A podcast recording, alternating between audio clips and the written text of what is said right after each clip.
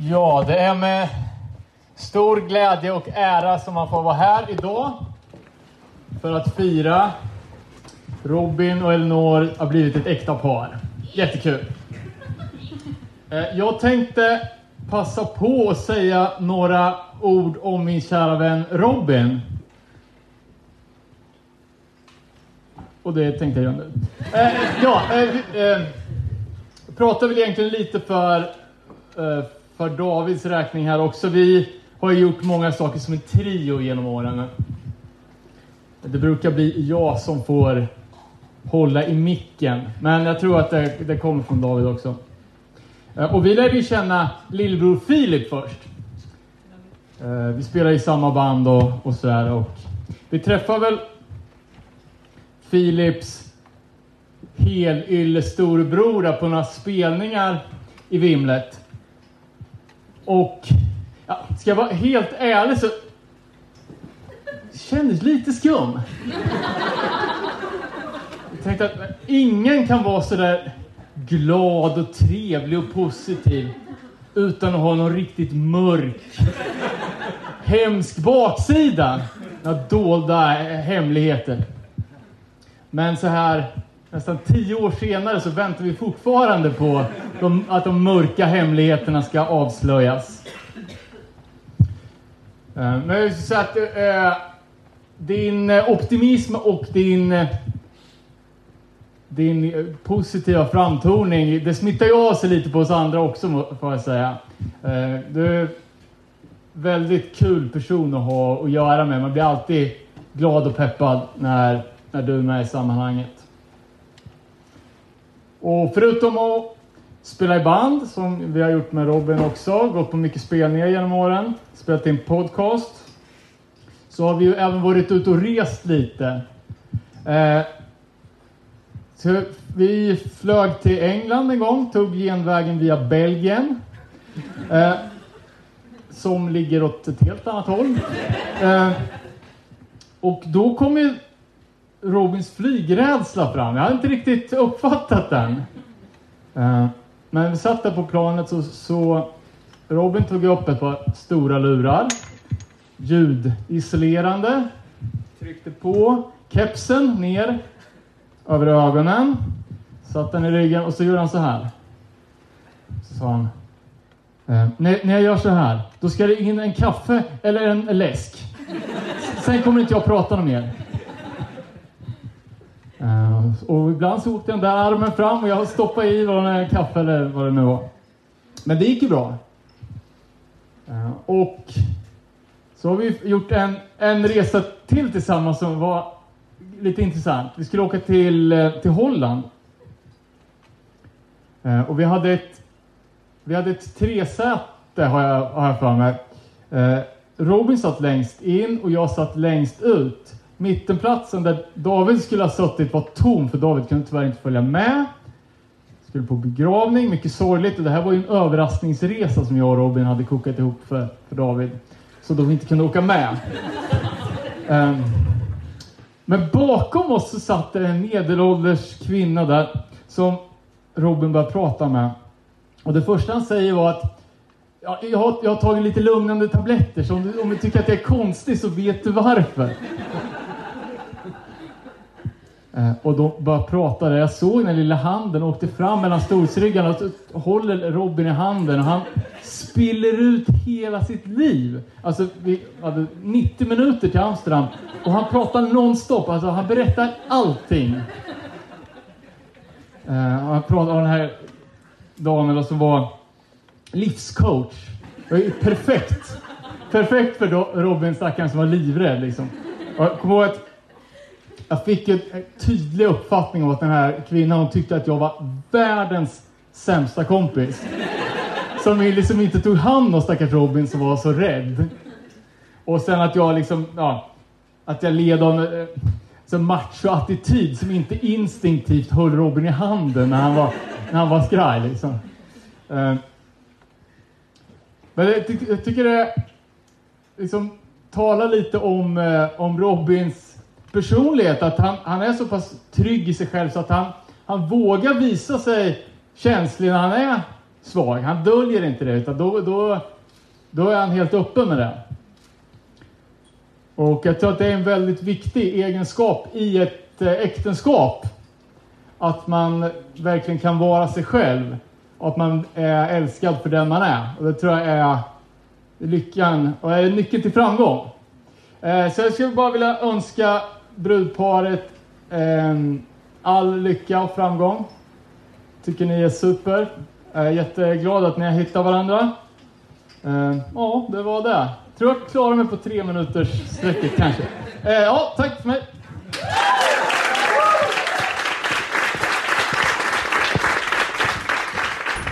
Yeah.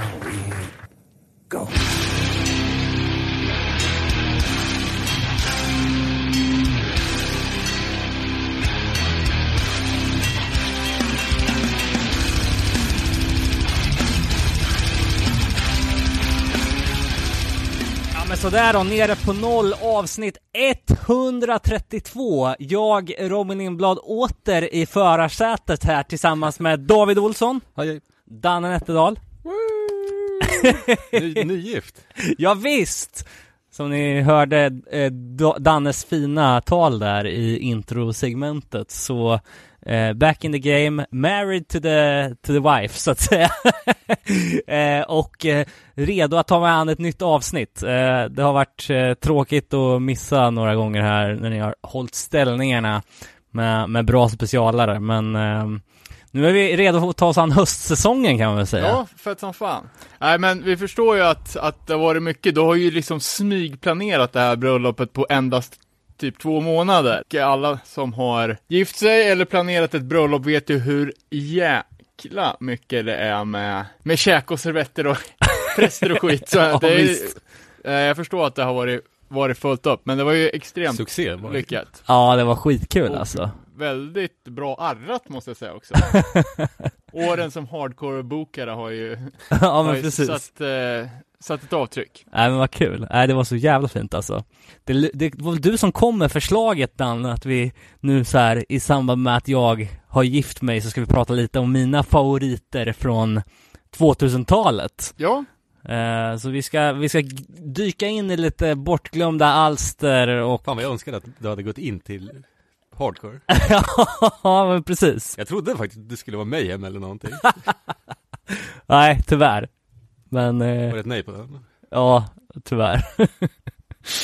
eh, men ja det var ju bra respons också på, på förra, förra avsnittet som, eh, som handlade om norsk Youth Crew. Eh, många glada tillrop och eh, jävligt mycket kul. Eh, Claes från Shipwrecked skrev in mycket bra och roliga saker. Tackar för ett riktigt bra avsnitt om Norge. Snackar vi om Insurance Risk som började 98 och spelade in en de- demo med da- Daniel Kivle.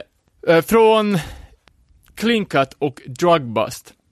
Pre-Enforcer på bas. Andrea och primärt Olli var Insurance Risk. Alla andra var stand-in.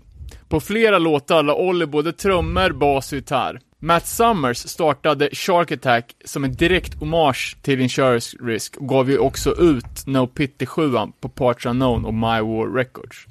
Det enda band jag kan säga som har touchat Boston-soundet lite grann innan Insurance Risk är första Citizens Arrest 7 och engelska Warhees.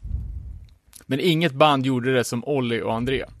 Funny anekdot är att Espen inte klarade av att spela 82 hardcore när Olli försökte lära honom låtarna. Klockan var så inställd på da-da, da-da, da-da, mouthpiece-gitarrer, att gudarna grät av hat. Eh, sen frågar vi om eh, framtiden för Shipwreck och han skrev att Moskva och Spanienspelningarna är ombokade till 2021, sen någon mer fest 2021. Men jag pratar med, med Pete från 100 Demons som i sin tur har pratat med Al. Och alla de stora arrangörerna säger att turnéer och spelningar inte kommer dra igång som normalt förrän sent 2021. Eller 2022. Eh, jag tyckte att ni tog upp tidsaspekten jäkligt snyggt i podden. Eh, jag köpte mina första hardcore-skivor 92. Så rent hypotetiskt har man kunnat få med sig 80-talsscenens sista dödsryckningar.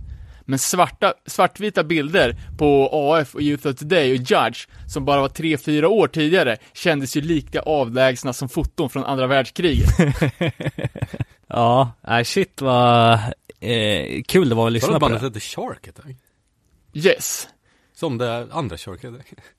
Vi kör. Ja, eh, det var ju eh, en viss Henrik Norén också som la ut på våran Facebook-vägg eh, lite feedback. Han skrev i brist på nya avsnitt så går jag tillbaka till gamla. Lyssnade just på roadtrip-avsnittet och fick en jävla massa flashbacks. 20 september 99 lämnade Last Days of April Sigtuna för en sex veckor lång turné i Europa. Kommer ihåg detta för att jag fyllde 20 samma dag. Förband var Ethyline från Chicago som lämnade turnén efter en vecka. Eh, fick en smäll på käften av en bokare, gav en bandmedlem på käften, hängde med limsniffande barn i Östeuropa, betalade gräs fast alla typ var edge, dvärgar som sov i våra sovsäckar så vi fick loppor utanför Milano, dödshot av Hells Angels, byte av turnébuss mellan gränser, gränsen mellan Österrike och Slovenien, eh, stopp efter en kilometer, plocka upp gräs vid en vägskylt, chaufförerna börjar röka, musik i bussen, industritechno med texten Free Mike Tyson, fuck that bitch, på repeat. Och efter gig så blev vi inlåsta utanför Ljubljana i en övergiven restaurang, mordhotade igen. Panikkörning till München som förband till 25 to Life och Satanic Surfers. Tillbaka till Schweiz, gig, nästa spelning i Bifield. Försöker äta veganmat på en mack, gränspolisen står och väntar på oss. Uppställning mot bussen, endast second hand-kläder från Italien. Lenin-t-shirts, gamla amerikanska sporttröjor och fula shorts. Genomgång av bussen, alla har köpt superhäftiga stiletter och alla pengar från gig ligger rullade i halva Pringles-rör som vi skrivit drugs, guns och porn på. Vår chaufför hade druckit åtta liter Red Bull men vi blev släppta med frasen om vi hade letat vidare hade vi hittat något. Eh, vilket även var caset i Luxemburg efter att en hysterisk människa blockade vår buss och tillkallade trafikpolis. Polisen var dock cool och gillade svensk black metal så vi fick åka. Det var sex händelserika veckor på kontinenten för en nybliven 20-åring. Och det var ändå bara en turné. Ja, man blir lite sugen på att ge sig ut och kuska.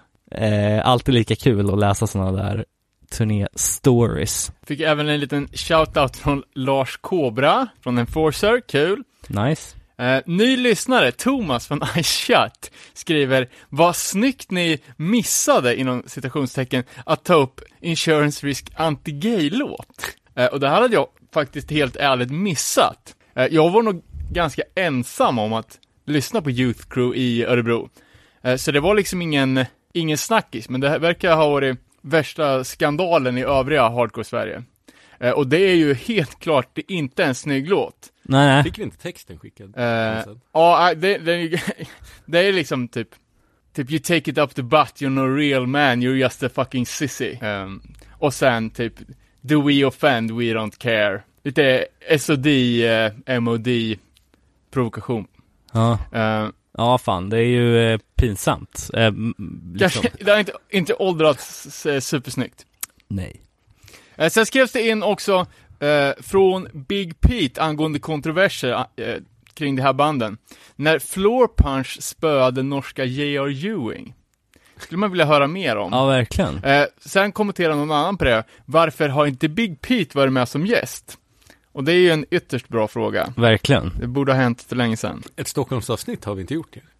Ja, vi har försökt. Jag tror det vi kommit så långt. Claes Iversson skriver, tack för ett bra avsnitt. Angående norrmän som syns vara omslaget till Refused Everlasting, så har jag hört från norsk källa att när We Bite skulle ge ut skivan i Europa, så gjorde man fotot på omslaget mycket mörkare.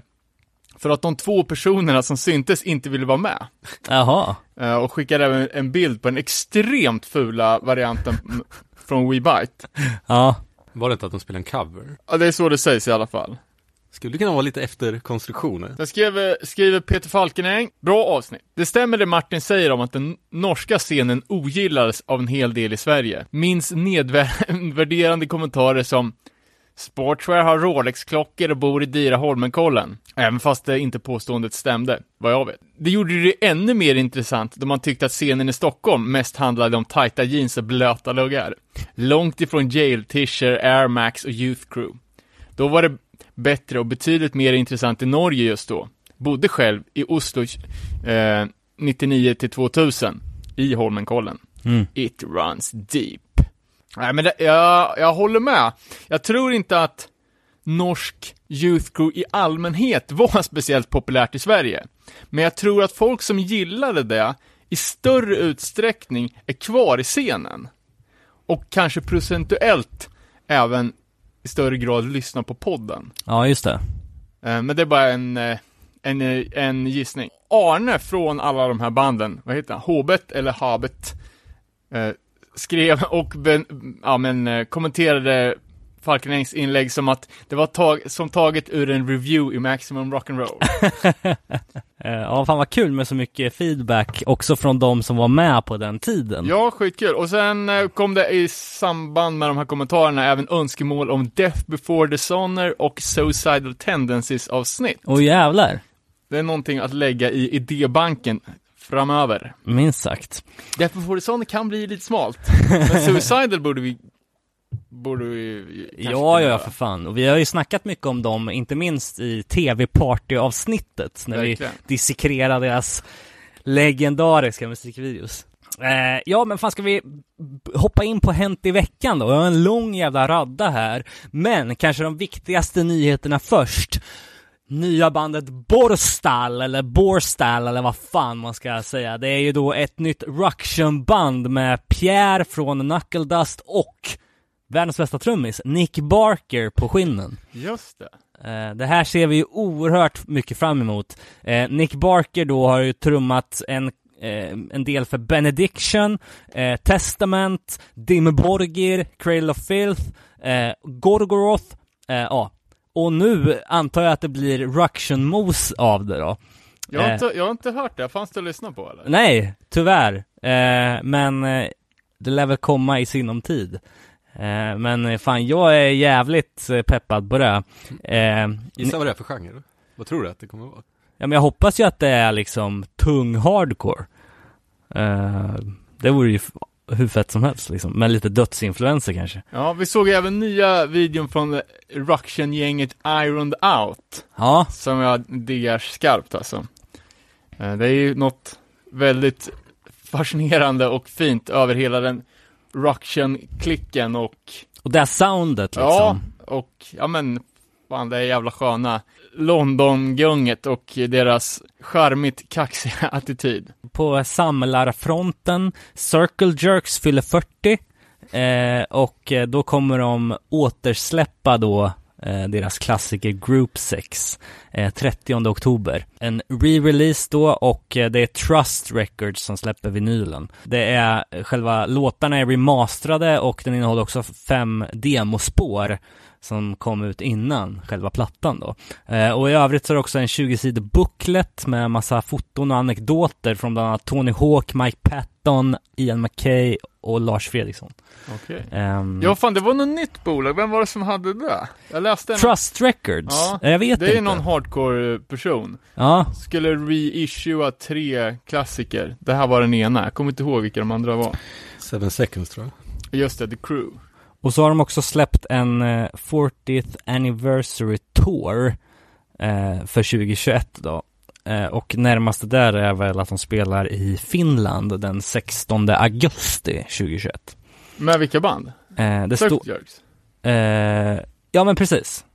Circle Jag har ju sagt 40th vid minst tre tillfällen här i podden, men när jag såg Circle Jerks i eh, San Diego, att folk hatar dem och stod, stod och spottade på dem. Ja, just det, just Jag det. har fortfarande inte riktigt fattat De var ju också klara för Punkin Drublic. Just det. som blev uppskjutet. Lite nytt då. Eh, vi har eh, de här, eh, eh, vad fan var det? Jag glömmer alltid bort eh, namnet, men Hobo-punkarna Days and Days Just det. eh, har har släppt en ny eh, video för deras låt Flurry Rush, eh, som kom från deras platta Show Me The Blueprints från 2020 då. Eh, så, Kallar de det hobopunk? Nej men de, de kallar det för Ogelpunk, så var det. Jag glömmer alltid bort nämner Ogel. Hobo är väl, det är väl, Hemlös? ja.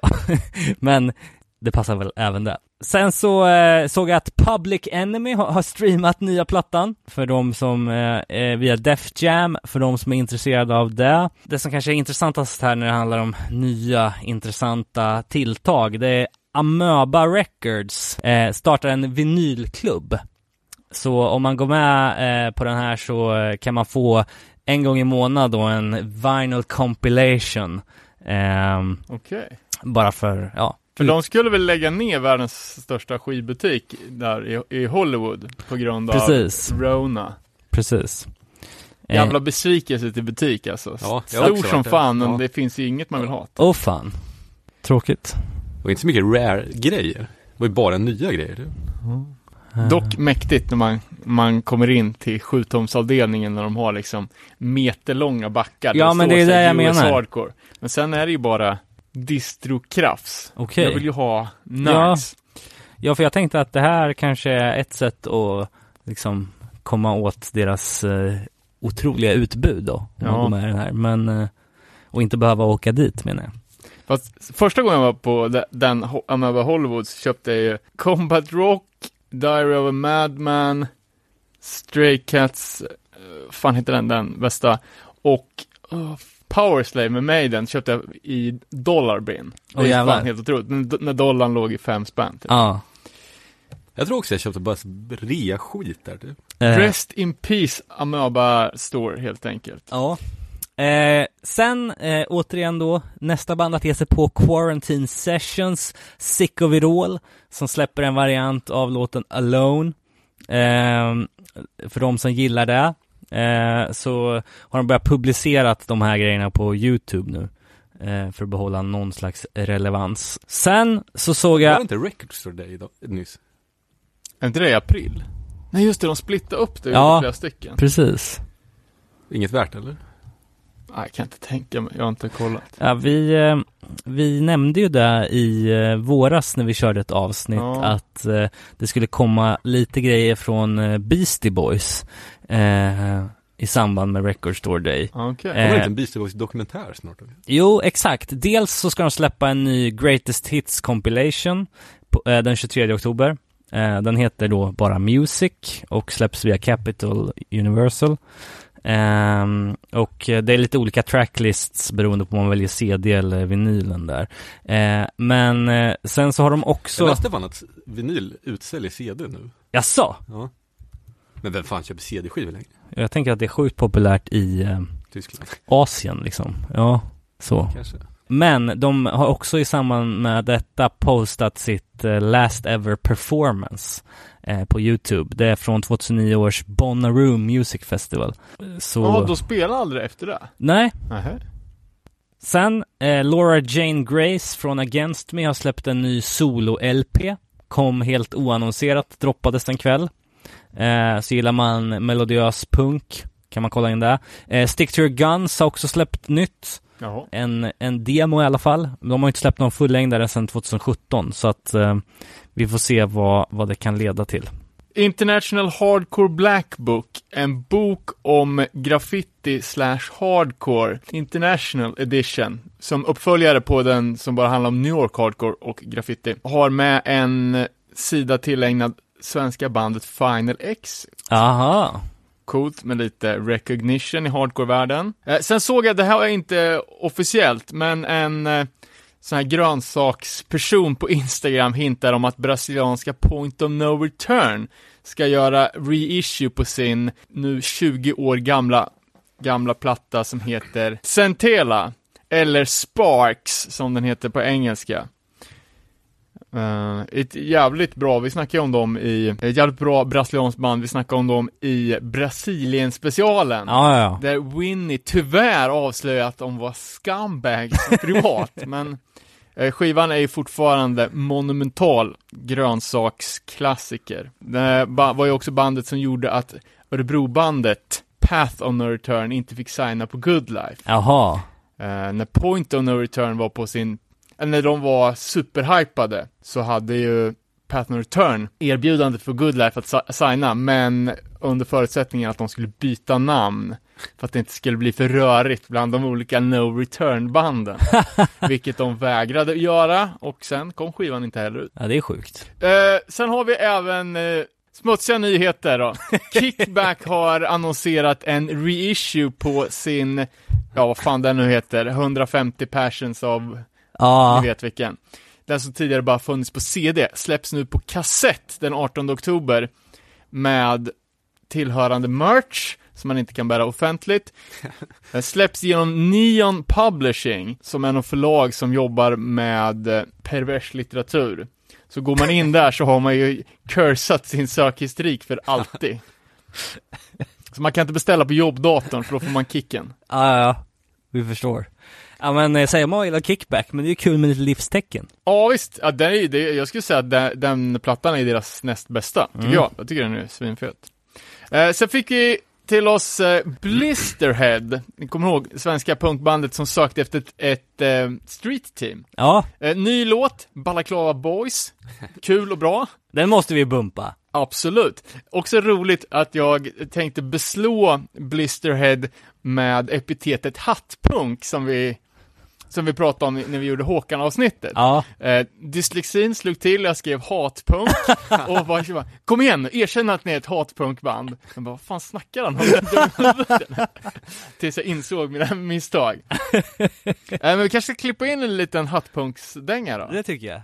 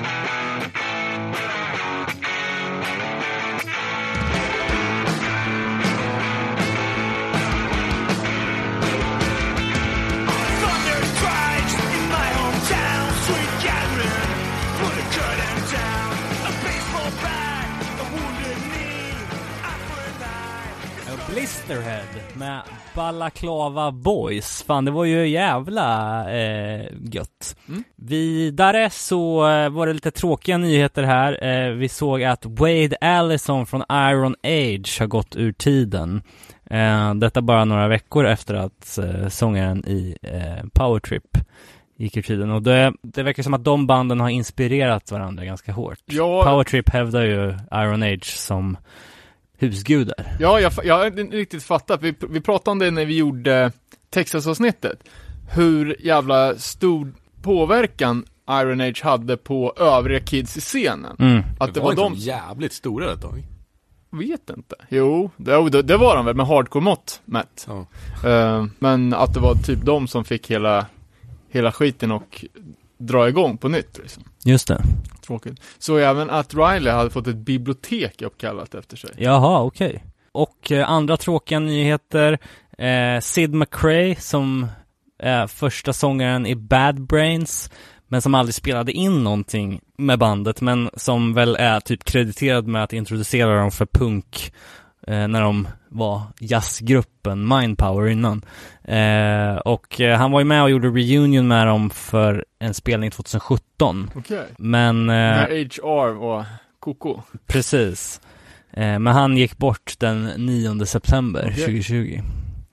Så rest in peace. Det känns ju som att vi har pratat tidigare om band som eh, blir politiska nu när det närmar sig val. Eh, jag vet att eh, det hypade eh, gamla bandet, eller hypade är de inte, men DOA eh, har släppt en ny platta som heter Treason som eh, har eh, fantastiska låttitlar som All the President's Men, Treason och Fucked Up Donald. Återanvändning från Fucked Up Ronnie då. Ja, exakt. 80-talet. Eh, och Joe Keatley från DOA har eh, precis varit ute på en pressturné och snackat om den här skivan och i samband med det då så släppte de en fantastisk video för den här All the President's Men. Så att eh, den finns att kolla in. Är inte de från Kanada dock? Men de blandar sig i amerikansk politik ändå. Kanske bor i, kanske bor i USA. Ja men, eh, ska vi gå in på en ding-ding-värld då? Eh, Jag hörde något ryktas om eh, att man inte får stage-diva längre. Ja men precis, det var ju stage-diver, nej Stagedivare, Eh, spelningsbesökare får Stagedivare i huvudet, stämmer Club på 20 miljoner. Eh, och det här var ju då på Dave Franklin Benefit-spelningen, som var väl ungefär ett, ett år sedan för den bortgångna sångaren från New Jersey-bandet Vision. Eh, en benefit som inte gjordes till Dave, utan som skulle gå till välgörande ändamål som Animal Rights och ett musikprogram för utsatta, eller för fattiga människor helt enkelt. Um, ämnen, eller så här, causes som stod Franklin nära om hjärtat. Just det. Fint. På eh, spelningen så var det, det var Leeway, H2O, Sheer Terror och under ett surprise-gig när Mark från Supertouch eh, körde Crucified tillsammans med Agnostic Front eh, var det någon som fick en divare i huvudet. Eh, det här var, ja, det, ni hör ju liksom vilka band det var. Det, det var ju en 50 plus tillställning. Det var ju bara gamlingar i publiken och även gamlingar som divade.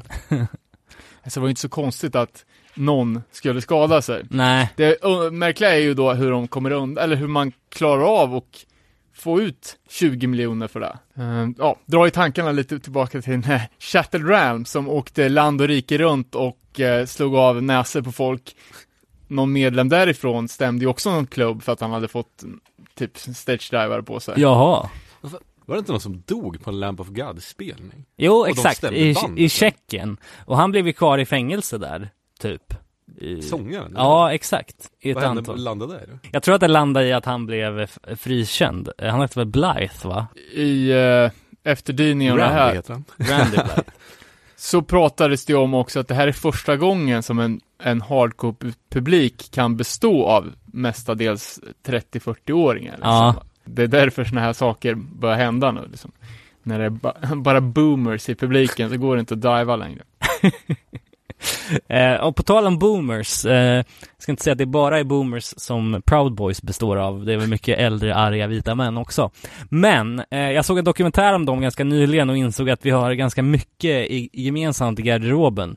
Fred Perry-skjortorna är ju snygga liksom, men man mår ju lite illa när man ser dem användas i den kontexten. Nu De är, ju slutat sälja dem. ja, exakt. Nu har även Fred Perry själva gått ut och slutat sälja de här t-shirtarna i, eh, eller skjortorna i eh, Nordamerika. Vad fan heter det? Piké. Piké heter det. Piké, exakt. Är det Men det är bara too little too late eller? svartgula, det är svartgula färgkombon som, Precis. som Proud Boys har tagit till uniform. Och det är Men den... det var ju ett år sedan Fred Perry drog tillbaka dem. Jaha, okej. Jag läste det här 24 Ja, september jag tror nu. det var nyss typ. Ja, men det var ju bara för att Proud Boys vart allmänt känt efter, efter att Trump ja, ja. outade dem som Jag förstår. Homies. Så det var ingen som, ja exakt, det var ingen som visste att de fanns innan. Sen då, till min glädje, till er oglädje. Eh, Aaron Carnes, han känner ni väl till? Nej. Narboots. Jaha. Eh, han, Läcke. han håller på och Det är jobbar, för mainstream för mig. Alltså. ja, Gillar bara första demon. han håller på och jobbar på boken In Defense of All Ska. Eh, som eh, då ska kronologisera massa olika tidslinjer eh, linjer i Skans historia. Det är en blandning av intervjuer, essays, personal stories.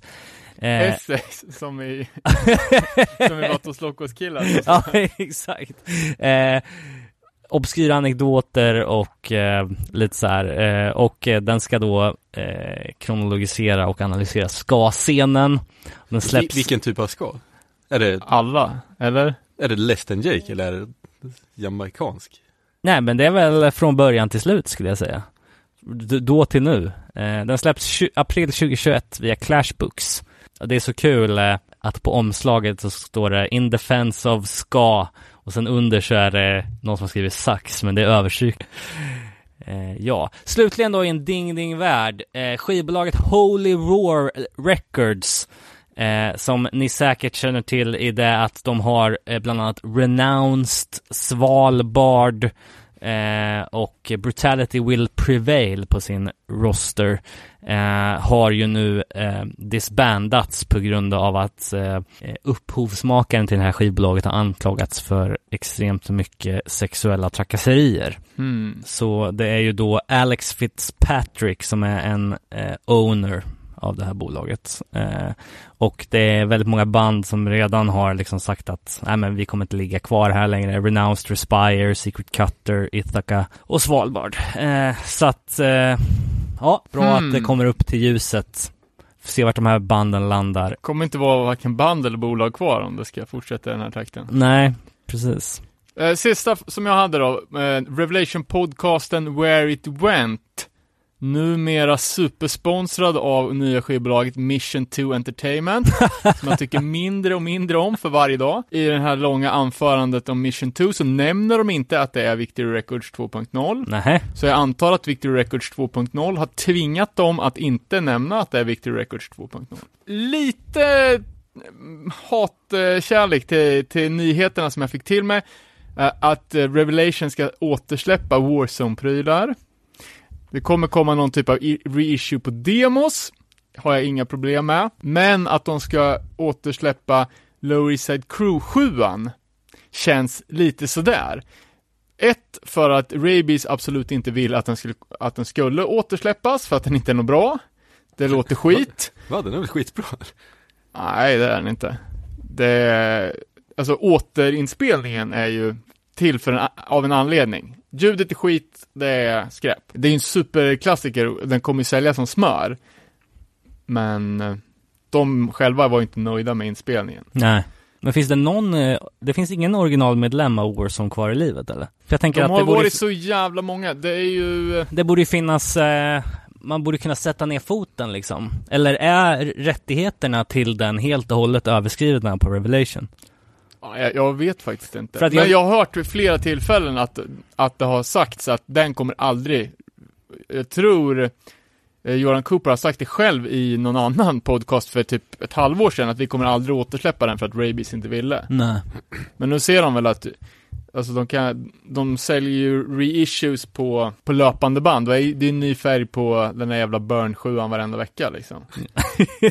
Tycker det är lite sketchy liksom när man går emot en död persons vilja Ja, för att släppa skivor. Ja, jag vet inte fan. Kändes lite sådär. Kommer inte hindra mig från att köpa den, men det kändes fortfarande lite sådär. Eh, det var det. ja det men det fan, komment- kommentatorsfält. jag köper den, men. du får skriva dig additional notes i din order. Jag är inte helt nöjd med det här, men. Jag lägger in en reservation på det här. Ja men fan vad kul. Fan det känns bra att vara tillbaka här i, i poddsätet alltså, det är alltid lika roligt. Eh, nu då, fan vad kul, in på mina favoriter. Yes.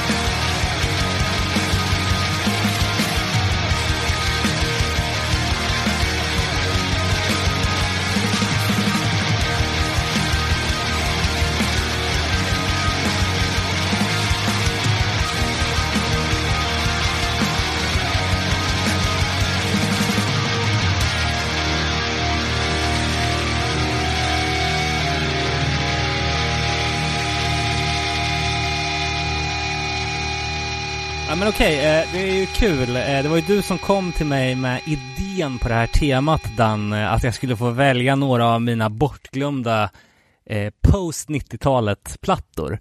Alltså plattor som, jag skulle säga mycket av de här plattorna som vi kommer gå igenom idag tog jag ju till mig i samband med att jag kom in på hardcore. Och man kan ju också se att många av de här banden har spelat på Linköpingsfestivaler genom åren. Eller som vi har bokat på Sverige-turnéer eller sådär som. Eh, och det är ju kul att återbesöka de här gamla skivorna som jag tycker låter lika bra nu som då. Men också ha ganska blandad profil. Alltså vi skulle kunna sitta här och snacka om den här skatepunkplattan eller den här tunga hardcore-plattan eller sådär men folk vet redan oftast vad jag håller som min topp 10, topp 20 liksom. Men det här är plattor som kanske inte riktigt kvalar in där men som ändå har så här haft jävligt stor betydelse för min musiksmak eh, genom åren så. Kul att du säger det, för att jag har gjort en liten fördomsprofil baserat på de här släppen som ett kollektiv. Eh, och det var ju lite, stämde ju lite överens med det, det du sa här inledningsvis. Eh, för man kan ju säga att alla de här plattorna är ju, det är, vi har en lista på sju fullängdare som har kommit under en tioårsperiod, varav fem stycken har kommit under fem år. Mm. Så det är ju ganska, ganska tajt tidsspann. Eh, Så jag tänkte ju att det här var ju när du liksom var klar med grundkursen i hardcore och började vara ajour med nya band. Eh, För det här är ju, alltså ganska välkända band, men det är ju liksom inte allmängods. Man behöver ju vara hänga i scenen för att snappa Mm. upp de här.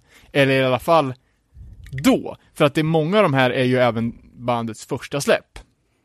Eh, Så jag gissar ju det då, mycket riktigt då, att många av de här banden hade spelat i Linköping. Eh, Sen är det ju ett jävligt tydligt 2000-tals sound, tycker Mm. jag. Ett sound som inte, som man inte hör idag. Som liksom nästan, men man, man kan Det är liksom svårt att sätta fingret på vad det är, men jag håller med dig. man kan liksom pinpointa att det här är, ja, det är plattor mellan 2004 och 2014. Eh, och eh, ingen av de här banden, vad jag vet, är speciellt politiska. Eh, så min fördom är att du inte var så politisk då som du kanske är idag. Nej men det När stämmer. du är med i mansdebattklubbar och liksom eh, har det top of mind med, med politiken liksom. För att det är mer band som, eh, som kanske inte levererar ett budskap först och främst, utan som är mer musikinriktade. Ingenting är straight edge heller. Nej, Väl? Nej det är det nog inte. Men du var det då, Ja, såklart. ja det var jag ju. Ehm, för det, det, är liksom, det här är ju, ja, vissa, vissa band lyssnar jag mycket på, eh, uppskattar de flesta, men det är liksom inget, det här går liksom lite, lite parallellt med, med mina favoriter från, eh, från den eran. Och jag tror det har att göra någonting med att vi har konsumerat musiken på olika sätt. För du är ju en datakille Mm. och har hållit det liksom, ja men, eh, jag kan gissa att du var ganska duktig på nedladdning tidigare. Jag kan ju knappt eh, liksom starta mikron. eh, så på den här tiden, för det här är ju då tidigt 2000-tal, alltså Spotify hade inte lanserats, det fanns inga streamingtjänster, utan det här var ju köpa CDs, som knappt gick att göra i den här tiden, för att alla skivbutiker hade ju gått i konkurs i och med nedladdning. Det fanns inte så mycket, jag vet inte om det var en, eh, det var inte speciellt blomstrande tid för svensk hardcore, så det var inte så mycket gigs, utan det var ju kanske att man kunde köpa en CD av Monument Distron på Deadfest varje år. Annars så var det ju till att beställa från, ja men beställa från USA, från, från Very Distribution eller kanske Benedictive Nature om man skulle ha några liksom lite smalare gruff CDR-plattor. Mm. Men annars så konsumerar jag ju, i alla fall de tidigare åren, en, enbart musik som jag hade fått av Matte Mors på en färdigbränd CD. Med MP3 liksom. Ja, Eh, och då måste du ju gå, gå igenom Matte Mors grufffilter. Så till exempel Carrier då, som är med på den här listan, som jag uppskattar, Mm. de har jag aldrig hört. Nej. För att de passerar liksom inte morsnålsögat. nej. Så det är skitmånga av de här grejerna som jag liksom, jag vet att de finns men jag har aldrig hört det. Nej. Nej, och det där är nog, eh, det är ju svårt att få tag på hardcore också på de vanliga, liksom, fildelningssajterna om man tänker sig. För att oavs- även om det är en smal eh, klick av folk som sitter och laddar ner musik, och det var ju där även då, liksom, ja, mitten av 2000-talet Ja. liksom. Det fanns några hubbar liksom, men hardcore var ändå för smalt för det. Däremot så finns det tips som jag då kan dela med mig av till alla som letar efter någon platta eh, som de inte hittar digitalt på någon köpetjänst eller någonting. Det är att googla plattans namn och sen blogspot. För det var det, var det som eh, gjorde typ eh, alla de här eh, Sendspace eller Sprend eller sådär. Eh, man kunde ladda upp en skiva eh, så kunde man få en publiklänk till den skivan. Mediafire. Ja, och sen så la, fanns det bloggar Så som man typ vänta 30 sekunder för att man är för snål för att köpa Ja. en jävla premium. Exakt. Eh, så det var väldigt mycket bloggar som typ var inriktade på en viss typ av hardcore eller en viss typ av musik då som, som la upp dem där. Och som finns kvar än idag ofta. Kommer du ihåg när Spotify kom eller? Eh, jag var faktiskt på en föreläsning för två veckor sedan av en snubbe som var med när Spotify startades. Och då visade han eh, några skärmdumpar på hur Spotify såg ut när det kom. Och jävlar vad fult det var. Alltså så här, det såg ju verkligen ut som du öppnar Finder på din Mac typ. Alltså den, den nivån av en, alltså det var ingen webbtjänst utan det var en applikation man tankar ner liksom. Ja. Så det såg ju verkligen ut som ett program. Sen har ju Spotify utvecklats och blivit det vi tar för givet idag liksom. Men när det kom så var det ju dels invite only. Eh, och dels så var det asfult. Men jag kommer ihåg att man var tvungen ganska länge in i Spotifys karriär att få en invite av Ja, just det, för jag ha- hade fan det på den tiden. Jag tänkte att jag var så dead last på allting som vanligt. Jag har ju fortfarande inte beställt mat med Foodora, åkt på en Voi eller scrollat på Tinder eller fan sånt som folk gör nu för tiden. Ja. Eh, Men ja, Spotify hade jag i alla fall ganska tidigt. Konstigt nog. Skitsamma, nog om mig. Hade du Winamp eller? It really whips the llama's ass. Born and raised. Eh, nej men alltså det är ju kul också för att eh, att det ändå fanns lite på de här listorna som jag skickade till er av musik som ni kanske inte hade lyssnat på eller som ni kanske hade avfärdat. För ett, band, ett annat band som är med på de här listorna det är Crime in Stereo. Och där får man ju verkligen gräva i backkatalogen för att hitta det som är bra. Där har vi ett band som tydligt tog ett kliv, kliv ner i avgrunden från 2007 och framåt. Vart de seriösa typ? Ja. Jag har inte lyssnat på dem faktiskt. Asdåliga, tycker jag. Men det är många som säger, de gjorde lite den här title fight grejen, släppte en, en och en halv bra skiva och sen så blev det käpprätt åt helvete. Ja, nej men jag förstår ju att just Crime in Stereo är med på din lista, för det, det är ju en helt, helt jävla sjuk story.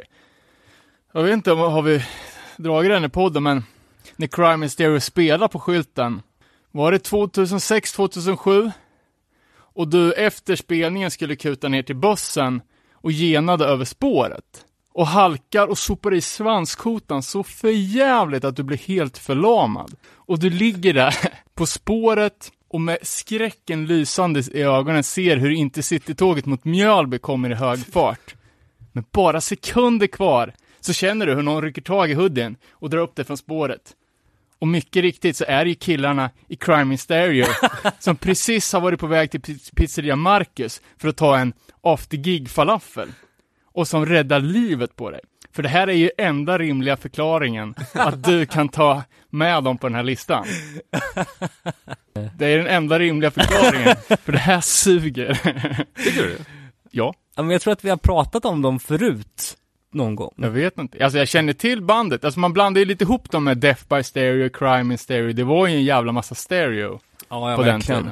Eh, Men de har ju släppt en split med Kill Your Idols till exempel. Mm, Eh, precis. På Blackout Records. Eh, de är ju från Long Island.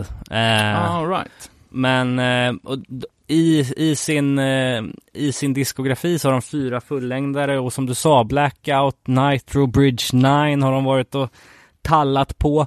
Eh, men eh, Jävligt fula omslag på alla. ja, verkligen. Och Men det här är första plattan. Precis. Explosives and the will to use them som väl är mest, jag skulle säga den mest tekniskt avancerade instrumentellt sett. Det är solon, det är ett är extremt i bra, ja, extremt bra trumljud. Jag kommer ihåg att jag liksom blev helt jävla Wow. begeistrad. Vänta, ljudet är skitdåligt. Skitdåligt. Jag tycker det är välproducerat och jag visst att det är lite bröligt liksom. Det är mycket gang vocals och eh, men trumljudet är så otroligt bra och han har sån jävla snärt i den virveln. Och jag, det, mycket med min kärlek till just den här plattan var väl att jag kommer ihåg att jag kollade så in i helvete mycket videos, typ så här filmade videos på YouTube från deras spelningar liksom. Eh, på någon så här amerikansk gymnastiksal och det var alltid sånt jävla röj. Eh, och jag gillar att de har hookarna liksom. Det är ju, eh, Ja, ja, men det är ju jävligt punkigt. Det är ju ett hardcore-band men med jävligt mycket punk. ja, Alltså lite det som Rotting Out gör nu. Och det finns ju lite fler band, till exempel Death by Stereo gjorde ju också den här grejen. mm, Eh, I alla fall på, som det låter på den här plattan. mm. Jag kan nämna även att... Eh, Är det inte poppunk eller? Alltså- nej, det ska jag inte säga. Inte, den, inte den här skivan eller? Nej, inte traditionellt sett. Alltså det är ju melodiöst, men det är ju ändå punkrock med hardcore-influenser liksom. Det går ju fort. Det är ju tekniskt, det är ju välkomponerat. Ja, jag gillar det. Och sen också att det är lite så här eh, texterna är lite finurliga. Jag gillar det. Ja. B- Jag läste inga texter, jag tänkte bara att de var pajiga. För att låtarna var lite... Ja, var eh, låttitlarna är ju så här klassiskt mitten av 2000-tals Fyndigt. Eh, töntiga liksom. ja. De har ingenting med låtarna att göra, men, men ändå liksom. vad jag skulle säga om Blackout Records, så såg jag att en av grundarna till bolaget, Jim Gibson, eh, som hade bolaget Noiseville, eh, har gått bort i veckan. Eh, Noiseville släppte till exempel Breakdown-demon, och han var med och hjälpte Bill Wison, heter han väl, som har Blackout att komma igång. Eh, Noiseville var ju nå- något, ja men ett alternativt lite mer åt eh, metalhållet bolag, men som ändå var independent, har ju en hel del guld i katalogen. Och även på den här split, splitten då med, med Kill Your Idols, måste jag bara ge en liten eloge till Kill Your Idols och sidoprojektet eh, Skinheads Still Scare People, att de är så jävla politiska på Instagram. I dessa tider av Ja, att folk ska basha på Antifa, så de alltid där och står upp för Black Lives Matter eller Antifa och mm, eh, gött att se nice. när många försöker vara opolitiska skins, vilket suger. Just det.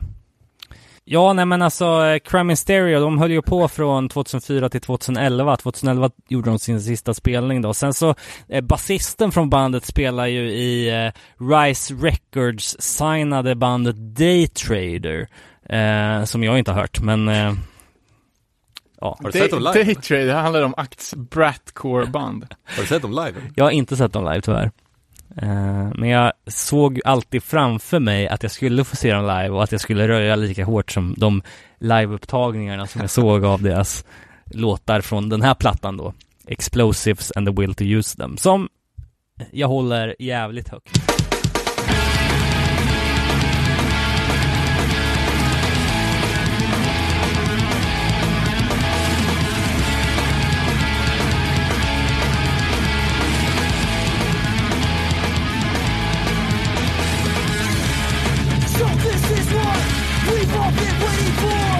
If you think I almost missed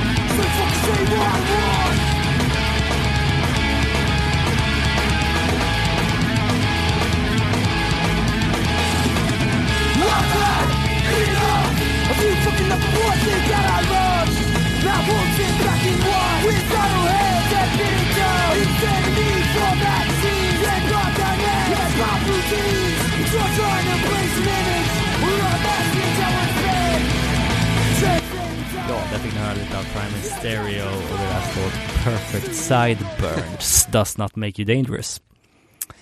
Eh, yes, eh, ja men ska vi fortsätta på listan då? Vad kommer härnäst? Så förblir det Decadence in the mouth of hell. Ja, fan vad kul! Spansk jävla... Det hade jag aldrig hört talas om. Eh, nej, alltså googlar man Decadence, då får man upp det här heavy metal-bandet från Stockholm med... Eh, Ja, eh, eller det sämsta bandet på This is Boston Not LA-samlingen. Ja, okej. Men eh, här pratar vi då om spanska grönsaksbandet. Hur hittade du det här då? Eh, jag blev faktiskt tipsad på en turné med Bitter Taste Life. Eh, det var Rickard som eh, slidade över eh, någon länk till det här och eh, jag fastnade direkt. Eh, bland annat eh, ett av banden som har legat till grunden för vårt egna projekt Slum Reaper. Eh, och det kan man nästan se på artworket på deras eh, Into the Mouth of Hell som, som de har släppt. Jag är lite osäker på vilket år den här kom ut. 2014 så 2014, ja men precis. För att eh, sen dess så har ju, har man inte hört någonting förrän i höstas då. Ah, okej. 2019 så släppte de en singel som heter Left for Dead. Men så att det känns ändå som att de jobbar eh, eh, på. Men eh, ja, det är ett eh, tribute grönsaksband till liksom metalcore-manglet från 90-talet. Ja, det Eh, hörs. Och eh, Inte på första låten dock. Jag hade aldrig hört den. Lyssnade på första låten tänkte, fan nu är det 30 minuter bara så här tjuggbit det orkar jag inte. Men Nej. jävlar vad det tog sig alltså. Eller hur? Den här, ja, alltså Andalusien är de ju ifrån. Ehm, Ja, det står i deras bio från, men typ, av kids från hardcore-punkscenen i Andalusien, i en parentes, South Spain, North Africa. ja. Jag visste inte att Nordafrika var en del av Andalusien. Nej, inte jag heller. Eller Andalusia. Ja, Eh, Men det blir ju jävligt mycket mer, ja, exotismen ger ju stilpoäng om de är från Afrika. Så jag Någon hoppas hade, ju att någon någon, i bandet hade en kickback t-shirt på bilden så jag också. såklart. Men vi har ju liksom eh, vid flera tillfällen pratat om avsaknaden av spansk hardcore. Jag menar, Italien är ju ett av prime-länderna när det kommer till grönsaks hardcore. Ehm, och, men alla de banden som vi lyckades nosa rätt på var ju liksom såhär blood for blood, skinhead ja precis, Stuket. precis. Ehm, Men det här är ju, ja det låter ju jävligt italienskt. Ja, Och, och jag hade ju mitt eh, internationella år i år, när jag skulle bejaka hardcore från hela världen och inte bara amerikanskt. Eh, sen satt ju corona och att man inte kan köpa saker från utlandet ordentligt. Lite P för det. Men jag har hittat några spanska grejer i alla fall som jag diggar. okej. Eh, Intolerance eh, från nordvästra Spanien som var aktiva mellan 90 och 94. Mm. Eh, har en platta med ett jävligt fulsnyggt eh, airbrushat omslag med barnsoldater som är coolt. Sen ett eh, annat gäng som är lite mer thrash-hållet. Eh, radikal hardcore. Jävligt bra namn. Fan vilket jävla namn. Eh, som eh, släppte tre LPs mellan 88 och 93. Eh, bra, ja, bra, bra crossover. Eh, kul också att de använder Oxnard-loggan. Måste ju vara en slump då antar jag. Ja, eller de, ja. Eller att de liksom... Någon är inflyttad Ja, kanske. de, ja, exakt. De re- reppar Oxnard på distans. De vill vara med i podden. Ja, men den. 80, 185 miles south. Eh, och båda de här banden sjunger ju på, på spanska. Men det, det, det låter bra. Eh, sen bara mm, eh, en liten highlightning här av ett annat band som sjunger på spanska, men som är från Mexiko som jag tycker är så jävla nice. Eh, och det är Sinophobia. Släppte en sjua som heter Morte de America 87, och det är som är en, en, riktig skivsamlar eh, dyrgrip. Mm. Men den återsläpptes nu i år av ett italienskt bolag. Okej. Eh, och jag tycker det är så jävla bra. Alltså, det är ju riktigt, det är ju liksom hardcore åt, lite åt råpunkhållet. Men det är ju så fantastiskt charmigt. Man, det är också lite så här att man skrattar åt dem för att de är lite tappade. Eh, men jag tänkte att vi skulle lyssna på en lite, ett litet klipp.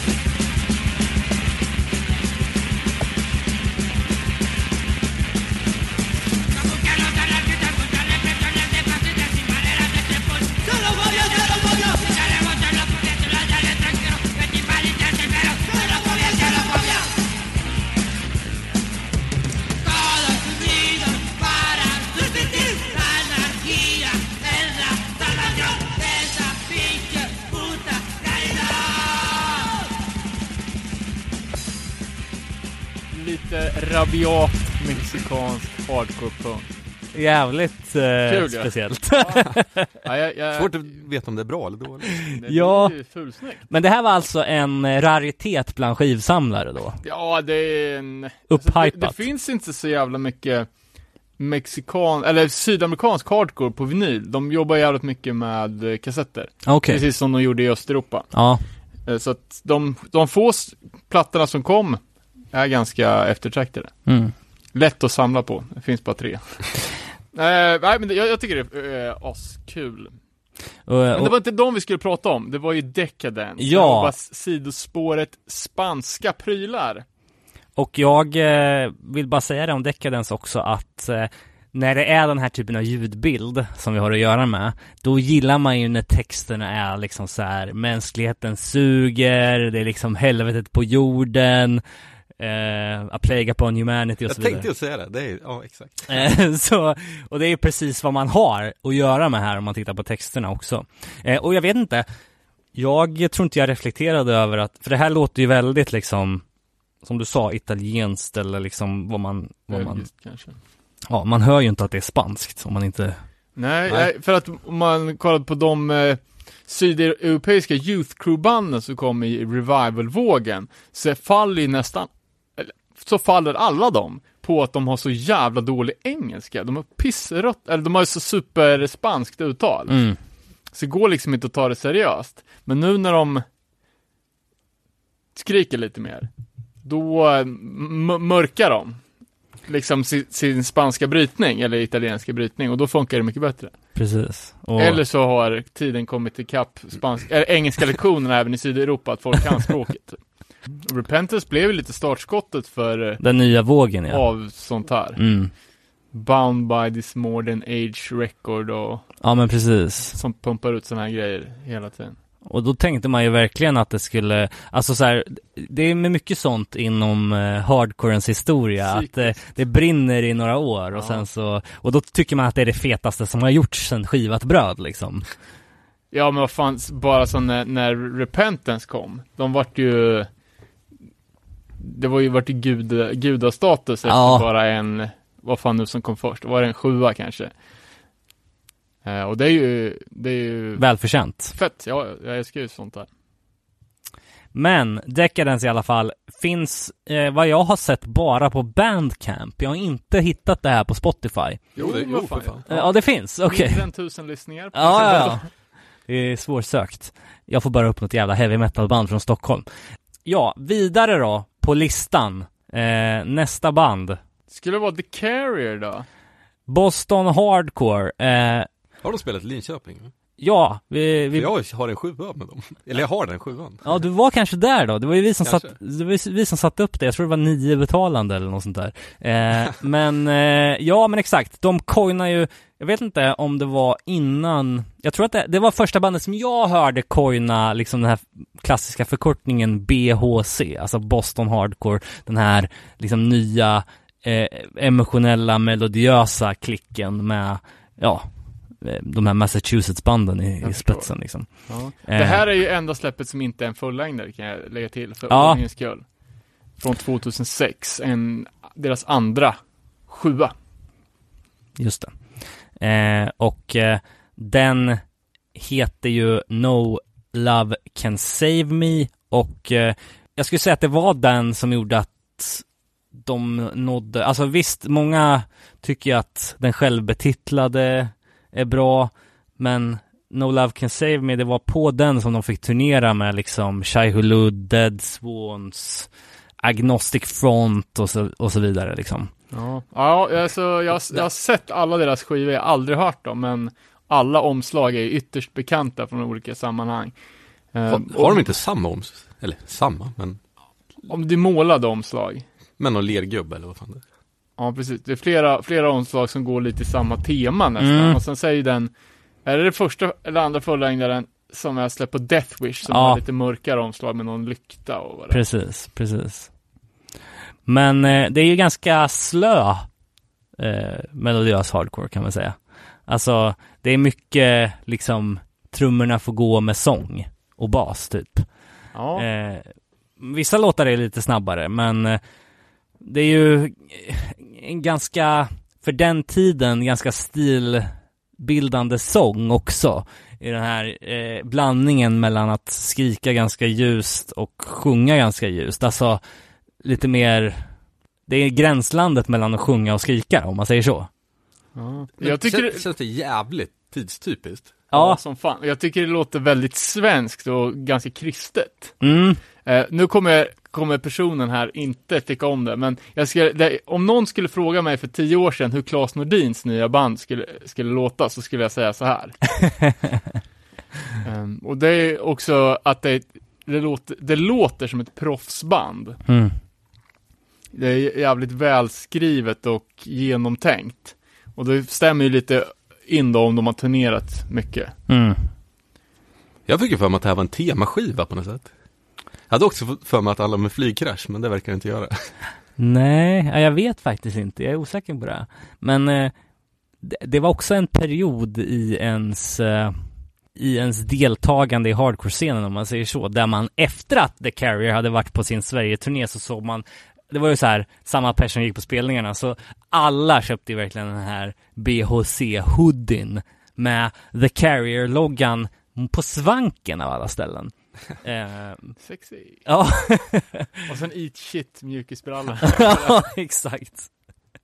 Nej, men eh, kul också att de innan de signade till Death Wish, och det här är då första släppet på Death Wish, så låg de ju på något som heter Rock Vegas Records.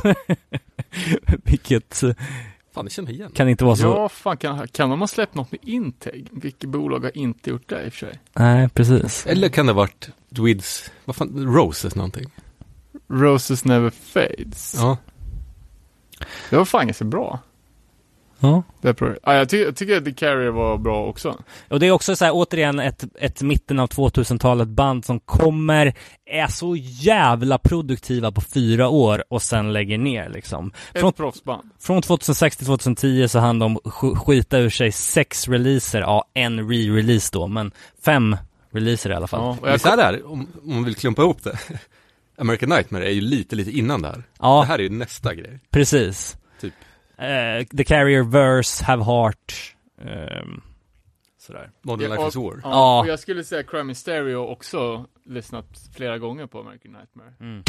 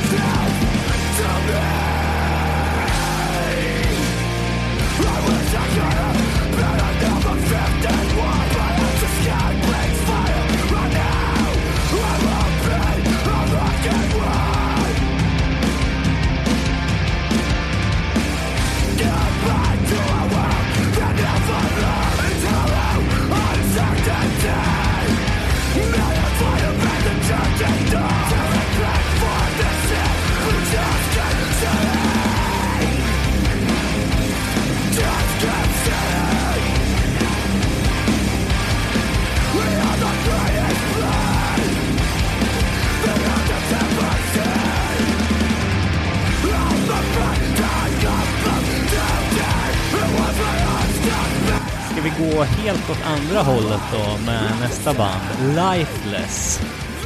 Eh, ja, jag eh, tog, tog plattan NLFTV som jag tror eh, står för No Love for the Weak. for the world. For the world, okej. Exterminate the fucking weak. Ja, precis, så är det. Men, återigen då, ett band som turnerat Sverige, eh, har jäv... Alltså så här, jag skulle säga rakt nedåtgående från 100 Demons när det gäller mörka texter. Men kom det en sjua först? Yes. Du och jag och Lilja åkte ju så dem väl? Ja, det var nog fan sista giget vi var på tillsammans med Lilja tror jag, på 44 Ja, exakt. Då var det jättelite folk väl? Såklart. Men eh, Folk gillar inte hård hardcore. Eh, Lifeless spelade ju då tillsammans med något annat eh, band från, från USA på den turnén. Eh, men jag kommer inte ihåg vilket det var. Men eh, Lifeless i alla fall, eh, New Jersey hardcore band. Eh, Glatt, positivt, ja, i ögat. jävligt. Eh, det här är ju deras 2011 års platta då på Filled with Hate Records. Ja, det är ju alltså fucking 2011, det är nio år sedan, det är helt sjukt. Eh, men de har ju släppt diverse andra grejer. Både singlar och en fullängdare till från 2015. Fan, det har man missat. Eller jag har missat. Ja, jag har inte alls lyssnat så mycket på den. Den, den här eh, NLFTV har ju, alltså, jag skulle säga att det är bara hits. Ja, det är en skitbra skiva. Är det, det är jävligt bra ljud också. Ja, Det är också. Det är alla komponenter som, som behövs. Eh, sjuan som vi snackade om som kom samma år är If I could be anyone but me. ja, Också mörkt. Den köpte du åt mig på This is Hardcore med limiterat omslag. Just det. Tack ska du ha. Den är uppe i 60 spänn nu på Discogs. Jag har tjänat en tia. Men eh, ja, det här är ju eh, alltså tung hardcore med beatdown-influenser skulle jag Ja. säga. Ja, men alltså hela introt på skivan är ju så jävla nice. För som vi sa, ljudet, det är ju riktigt bra ljud. Eh, och sen så just, eh, det är ju en eh, studioklassiker, att man, man liksom, det börjar på, vad, vad, vad man ska säga, det är så avskalat ljud. Mm. Det är liksom som att hälften är bortfiltrerat. Och sen så bara släpper de på Ja, exakt. full, full court press. Det är så jävla chunkigt. Ja, verkligen. Eh, och som jag förstår det så finns det ett ganska stort drogmissbruk i och omkring bandet. Eh, och det är också det här Kan någon som... ha dött eller? Ja, det är... Gitarristen dog. Precis. Det är, det är mycket liksom återkommande till det mörka som drogmissbruket för med sig i texterna liksom. Nobody lives forever, but I was born. Born dead from the start. Och den jävla, alltså, du var där på 44 när de spelade. Korrekt. Alltså fy fan vad, vilken fet spelning. Jag ska ju hålla det Var som du en... också där? Ja, jag var också där för fan. Kände Eh, vi inte varandra då? Jag, jag, jag vet inte, men eh, jag var där med BTOL-gänget. Jag kommer ihåg att eh, Matte Mors var där och körde stenhårt också. Vi skjutsade hem honom efter giget. Fan, kan det vara en av sista gångerna man hängde med honom också, typ? Ja, men... Kör Eh, han det klassiska uppläxningsvarvet eller? ja, det är klart. Men... Annars ingen spelning. Nej, exakt. Men jag kommer ihåg att jag morsade som en jävla tok. Och att det var så jävla bra. Men jag är fan jävligt sugen på att veta vilka de här eh, som var med på deras turné hette. Så grejen är att de, de släppte ju på Hardcore. Sjuan är, som, som kom samtidigt är på Hardcore. För jag kommer ihåg att trummisen i det där bandet var helt tatuerad i facet och det var ganska ovanligt på den tiden. Pre-Soundcloud. Ja, exakt. Pre-Tekashi Nej men jag 69. kan inte, för det var flera Hardcore-band som spelade, till, de spelade på stationen i Örebro till exempel. Lifeless. Nej, Hardcore-band. Mm. Eh, så det känns som att det var no, några av dem som var ute i svängen. Eh, som hade flera sjuor ute samtidigt. Som inte var så hårt, men det känns som att det var ett cheap band. Fan, jag vet vad du menar. Det Var det en katt på någon skiva? Ja, de släppte ju också på Hardcore. Det var ju Empire of Rats, men det var inte de jag tänkte på. Wrong Bottom- answer. Wrong answer, exakt. Och sen Bottom Feeder Ja, just det. kan det kanske ha varit. Eller också, det är bara en gissning. Eh, Men me- mer på den här plattan, eh, eh, som jag tycker är en jävla highlight, är ju också en- låten No Way Out. Med det här Stickman-featet, ja, exakt. som är så jävla bra. Ja. Stickman är ju fan, han är bättre som gästartist än som soloartist alltså. Alltid bra. Eh, och jag vet inte fan i vilket sammanhang, men han uttalade sig om den här och sa liksom att det var en ära att få, att få vara med, för att han hade aldrig blivit tillfrågad att göra någonting tillsammans med ett New Jersey-band tidigare. Nej.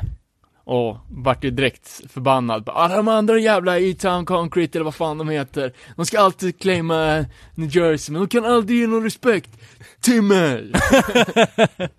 Beefade inte han med E-Town? Garanterat. Eller Fury 5 gjorde det väl i alla fall? Ja, det vet jag faktiskt inte.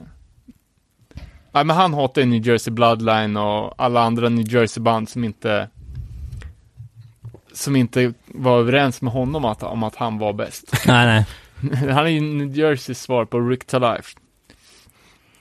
Och när, när, de, när vi såg dem live då? Att de såg ju ut som man ville att de skulle se. Mjukisbyxor typ och Ja, men alltså, eh, sångaren, eh, liksom, eh, jag har för mig att han inte var en sån jävla beefig kille som man hade hoppats på. Lite som, eh, om vi pratar om Detain till exempel, som låter stenhårt på skiva, men när man ser dem så bara, wow.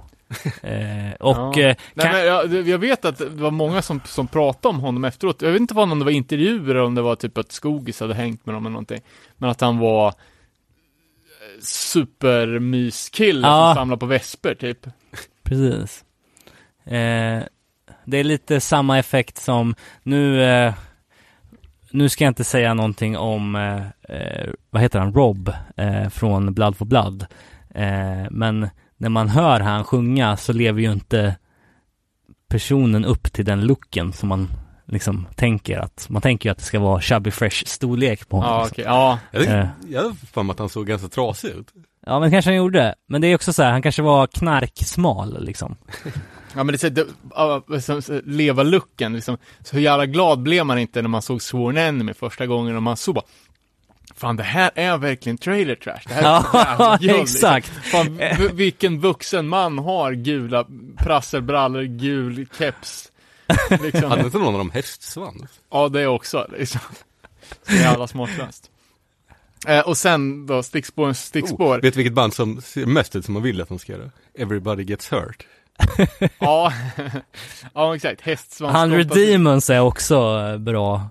Ja, det är, Ja, de är med tjockisar dock. Ja men det är ju perfekt, det, det är ju bara nya sånger, eller Pete's, som är för, för Snygg. vältränad och för snygg. Ja, Så han, han skär sig lite med sitt band. Eh, men man ska säga, det mest okompatibla bandet är ju eh, X Represent X. som frontade med, det var ju också Ja! jävel från Flint i Michigan. Han, han var ju också fullt tatuerad i ansiktet. Han stod längst fram, fram på alla promobilder. När de släppte den här eh, Seventh Dagger-promon. The Downfall. Jag tänkte bara, fy fan vilket kunggäng, det här ska bli guld. Vi skulle se dem på typ Bringing It Back-fest i Essen eller något sånt där. Jag tänkte, det här kommer ju bli jävla coolt. Eller, ja. Men så han var ju inte, han fick väl inte lämna landet förstås. Sen var det ju bara liksom så här. Alltså de såg ut som kom, kom direkt från frikyrkan. Ja, Eh, och någon försökte liksom typ stå längst fram på bandet innan och var lite cool. Tog ju så här åtta sekunder, sen gick han ut med näsblod och så jävla menlösa dudes. Kommer du ihåg Fury, Fury Styles heter de? Ja, och jag Där var ju också sångaren tatuerad i ansiktet och resten såg ju ja, typ frikyrkliga ut. Ja, lite såhär datanördar. Ja. Ja men det, det, det såg ju ut som att han Inte var någon som curbstompar en polis i alla fall. som de hade på merchen. Det, det såg ut som att han var så här ex-bankrånare som numera jobbar med barn som behöver ha en, en vuxen kompis och så hade han tagit med dem ut på på turné liksom. men alltså eh, det är kul med Represent. Har ni se- sett videon till The Downfall eller? Säkert. jag Det är ju när, när han rycker ut en snubbe från baren Ja, och de står i, i någon jävla back alley och, och sjunger till honom och typ spöar honom. Just det. Just det. Skulle vilja kolla en nykterhetskontroll på Ja, verkligen. idag. Stickprov. Det borde de skicka in till borde finnas någon jävla ba- databas som kräver in ja, exakt. nykterhetstest från Som alla. såhär dopingkontroll på Ja, sport. Ja, precis. USADA fast. ja, nej men fan lifeless alltså. Det är ju eh, mörk ljudbild, nedstämt som fan, tungt och eh, ja, jävligt bra. Och så en grej till som sticker ut på den här plattan är ju det här operapartiet. Ja, Så är det Attila som, som gör det? Mayhem? Jag vet inte. Alltså inte på skivan, utan som har den, den sångstilen. ja, precis. För det, man har ju aldrig hört det i hardcore-sammanhang. Nej, tar de exakt. tonerna. Exakt. Och det är också fett som fan.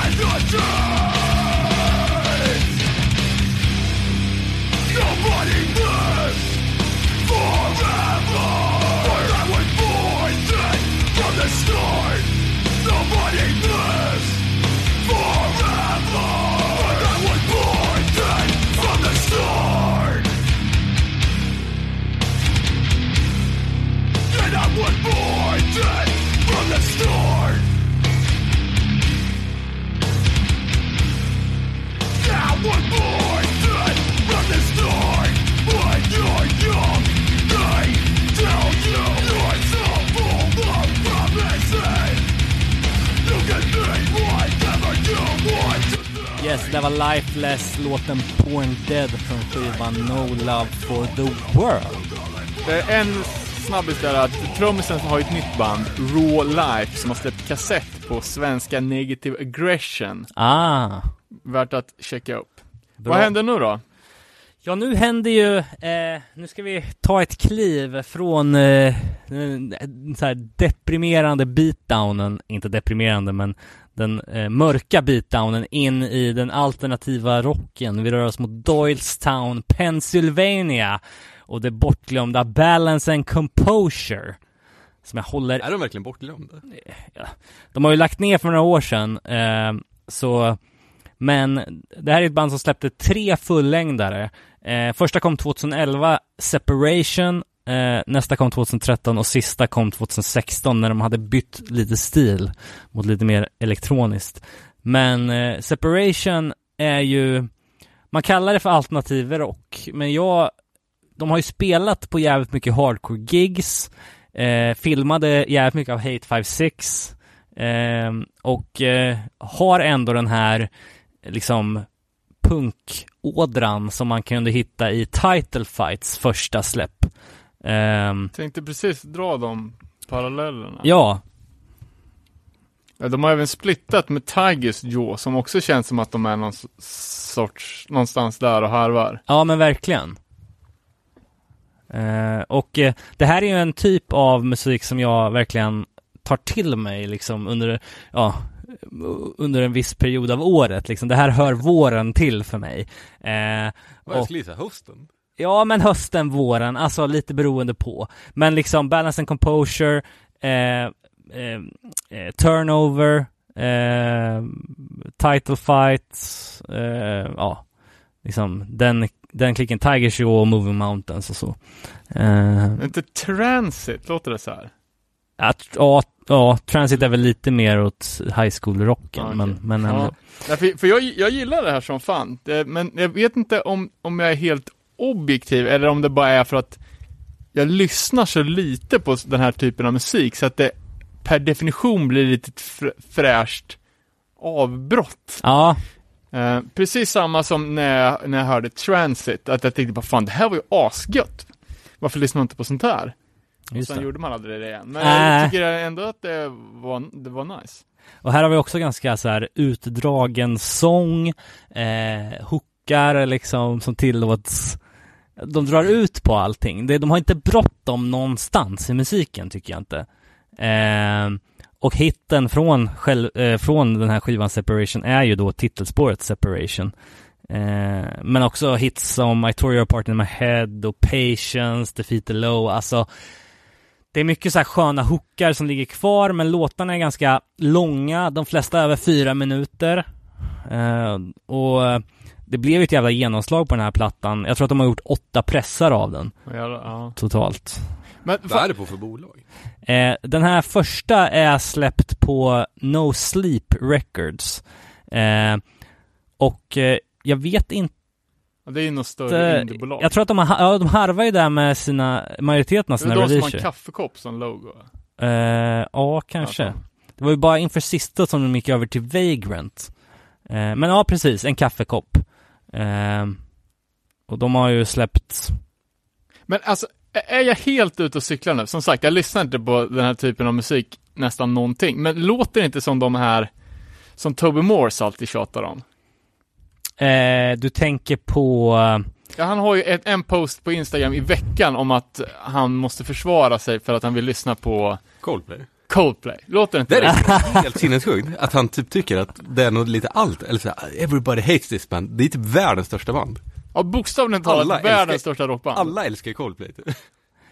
ja, men alltså jag tänkte att du, jag, tänkte, jag trodde att du tänkte på Alkaline Trio. Jaha, nej, nej, Eh. jag tänkte på Coldplay. Ja.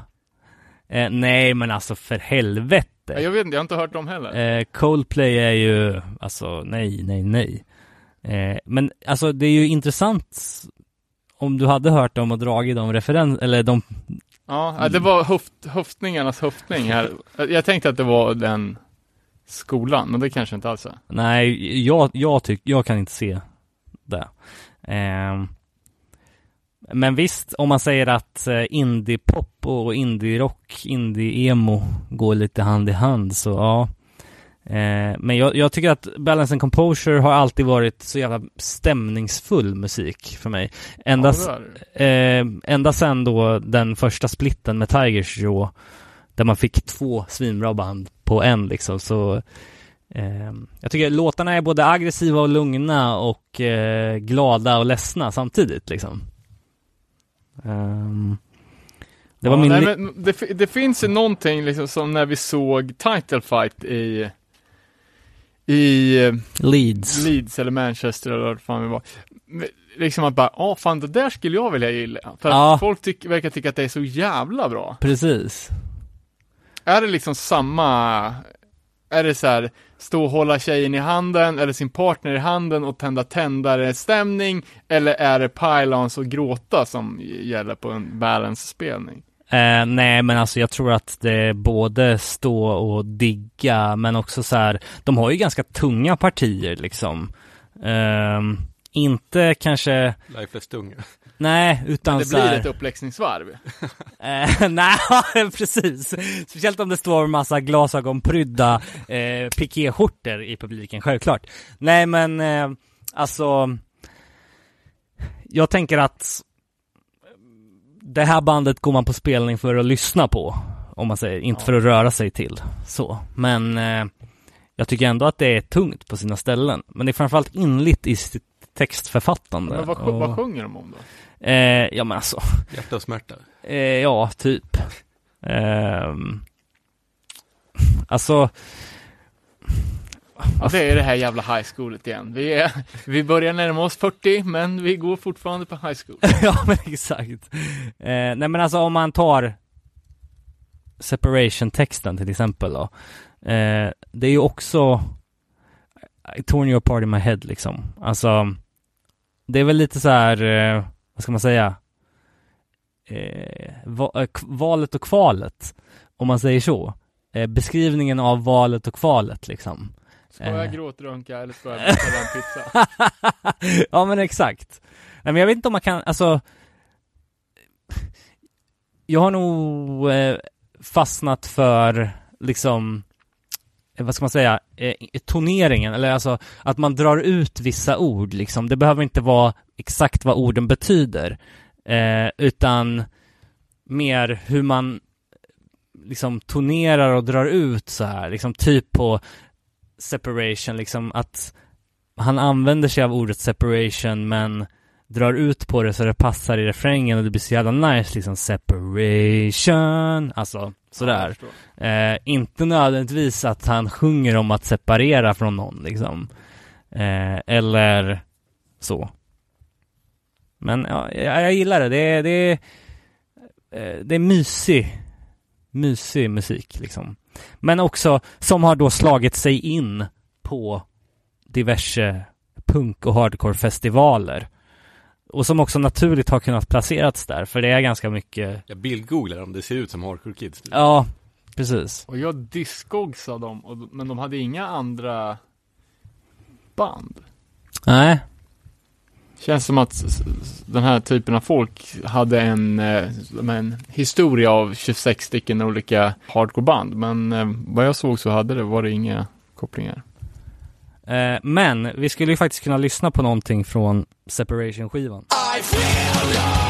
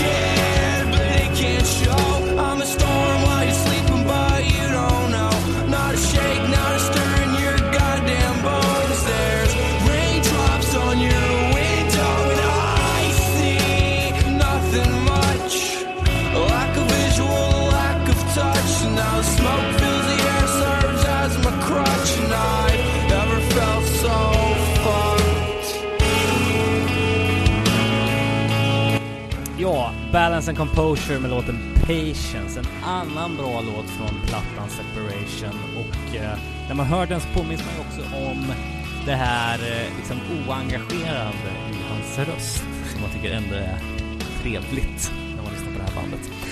Eh, ska vi hoppa vidare då till Pittsburgh-bandet Unit 731? Vi håller oss i Pennsylvania alltså. Ja, eh, A Plague Upon Humanity.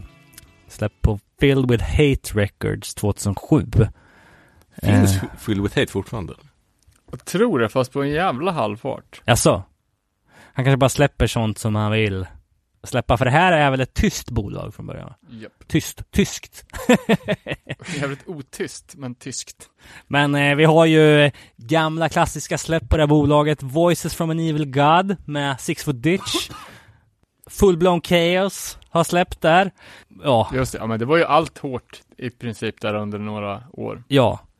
Eh, bla, eh, och också då, eh, på det sättet som jag kom in på Unit 731, det var att jag lyssnade på eh, plattan A Diagram for Victory av War Torn Life, som jag har tipsat om innan här. Det var faktiskt ett band som jag blev tipsad av Lilja om. Eh, Rest in Peace.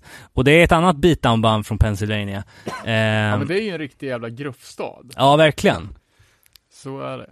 De har mycket bra och Unit 731 Ja, om man ska stanna vid band, bandnamnet lite så Det var väl du David som nämnde för mig eh, ganska nyligen att du hade hört en dokumentär om det Det var någon P3 Historia var det om kejsar Hiro Tiro kanske?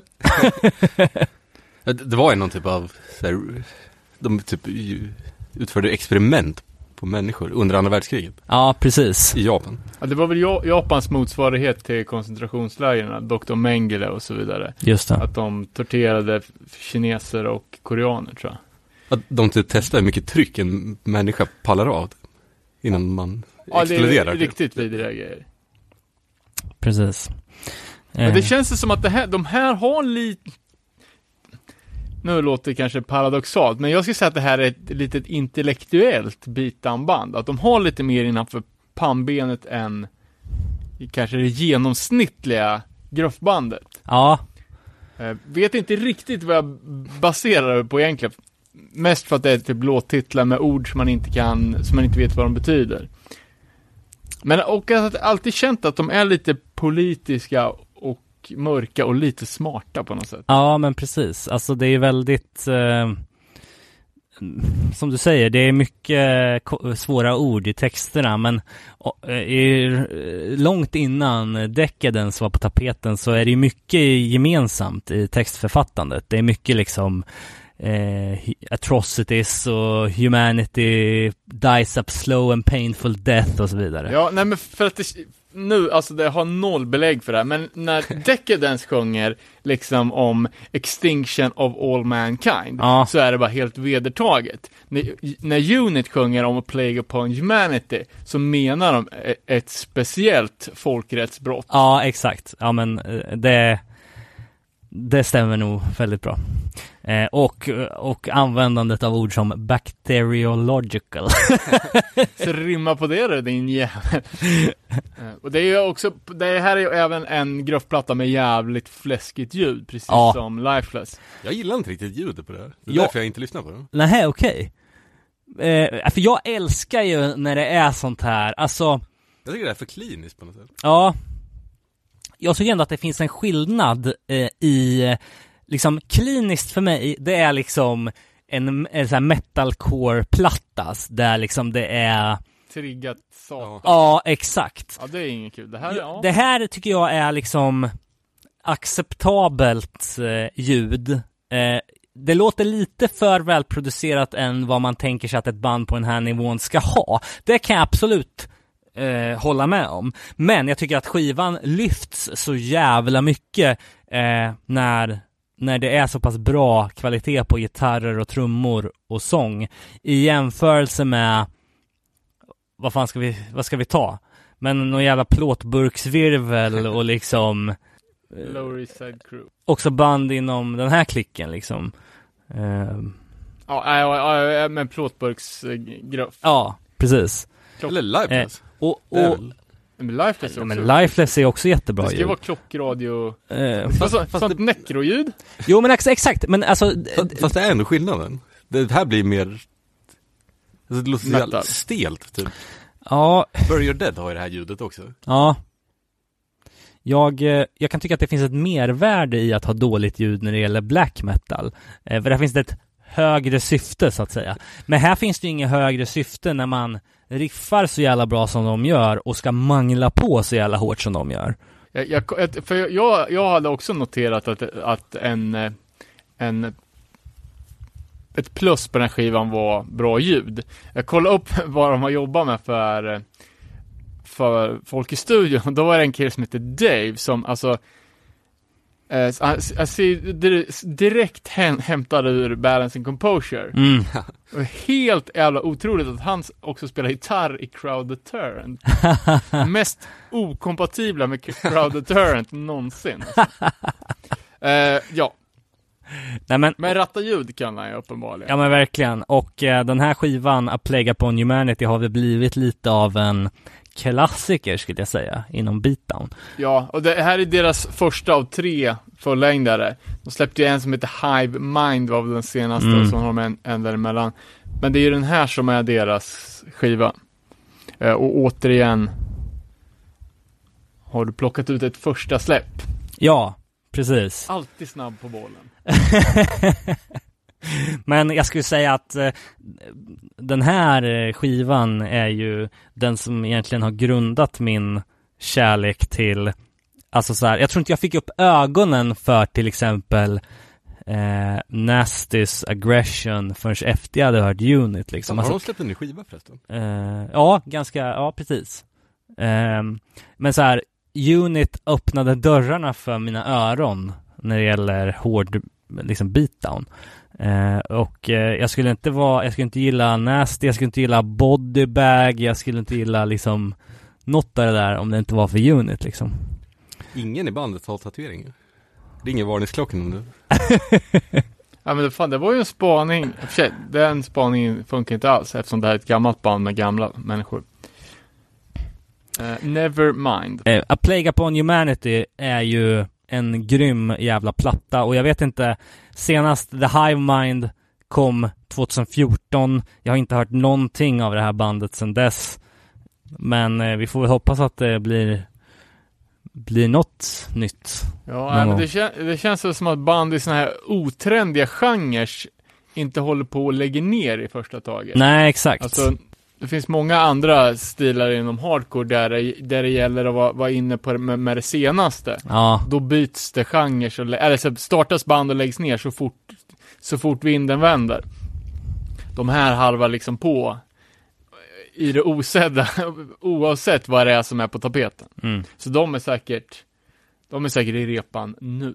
Ja, vidare då till eh, Baltimore, Maryland. och där har vi ju varit förut. Där har vi varit, där vill man alltid vara. Ja, eh, men här pratar vi då om bandet Ruiner. Eh, och deras eh, första fullängdare på Bridge 9, Prepare to be let down, som kom 2007.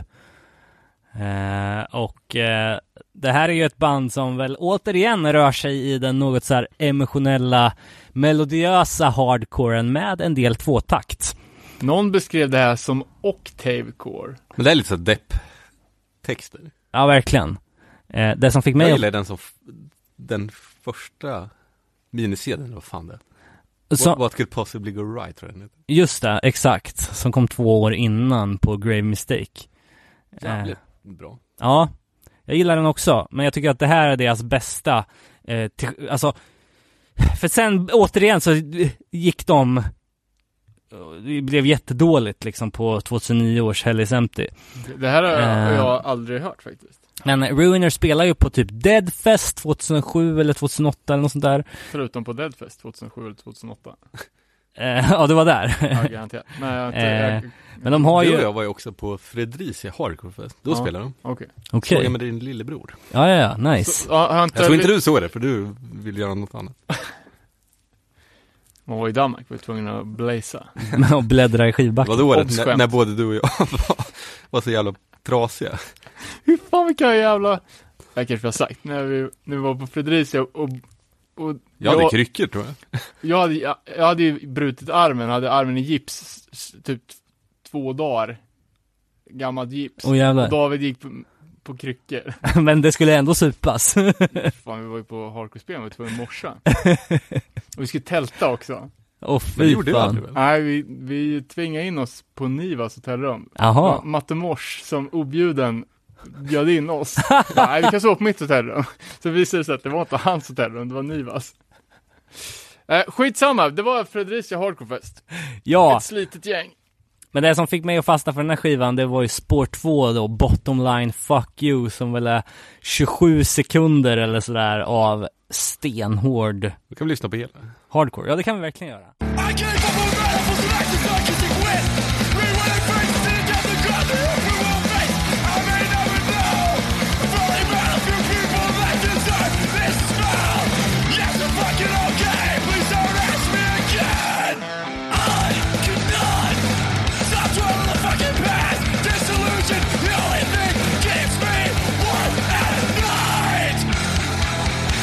Det var den smockan. Det Eh, är fan en bra låt alltså. ja, Jag tycker sången är nice. Du. den är jävligt speciell liksom. Man hör inte den så ofta. Han går ju upp liksom. liksom. Men det lå- låter lite så desperat nästan. Ja, exakt. Men är det inte jävligt mycket AN-klon på det här? Det kanske det är. Fast ändå inte. Det är snar, snarare, eh, vad fan pratar vi om? The Carrier. Ja. Mm. Snarare den tidseran. Den som kommer efter American Nightmare. Precis. Det blev ju en hype kring Ruiner efter den här plattan. Eh, de signade på Bridge 9 och de åkte ut och turnerade sig in i helvete. Men sen så kändes det som att de, eftersom den här skivan blev så populär så kunde de inte riktigt leva upp till förväntningarna med den svåra andra plattan. Jag minns att jag lyssnade på någon så här preview variant av den och det var så jävla dåligt ljud, inte alls samma nerv. Och sen så gick ju bandet i graven bara två år senare. Eh, så att, men de, de lämnar ju efter sig, inte minst då den här plattan med, ja men som vi sa, 27 sekunders bang bottom line fuck you som vi lyssnar på, men också så här Alltså A Song for Beggars och eh, uh, 40 Miles North som är jävligt bra låtar. The Lives We Fear som har ett svinfett solo. Ja, det är ju emotionella texter, det är mörka texter, men det är liksom man får ju tänka sig vad jag var i för ålder här också när den kom ut. Jag var liksom 23, 24. Jag var 36. ja, nej men mörka texter, men det är det är ju bara det där mörkret som vi rödhåriga kan känna. Det är där, det är där texterna bottnar. Eh, Sen så hade de tydligen släppt en, en compilation som, hörde, som heter I heard these dudes are assholes. Ja, precis. Hade de det är den, dåligt första, rykte? den skivan jag pratar om. Okej. Eller, det är de första låtarna på den. Jag vet inte om det diskuterades flitigt kanske, för det var ju alltid så på den här tiden i samband med att nya band signade till Bridge 9 så var det in på B9-boarden eh, och, Det eh, var till och med jag ibland. och ryktena florerade så det kanske var ett svar på det då. Jag har för mig att på det Fredrik säger att han var jävligt bitter. Jaså? Det, ja, men, det kändes s- s- allmänt sur typ. Eh, jag har ju följt dem på sociala, eh, liksom, för de har fortsatt uppdatera ända som de la ner bandet liksom.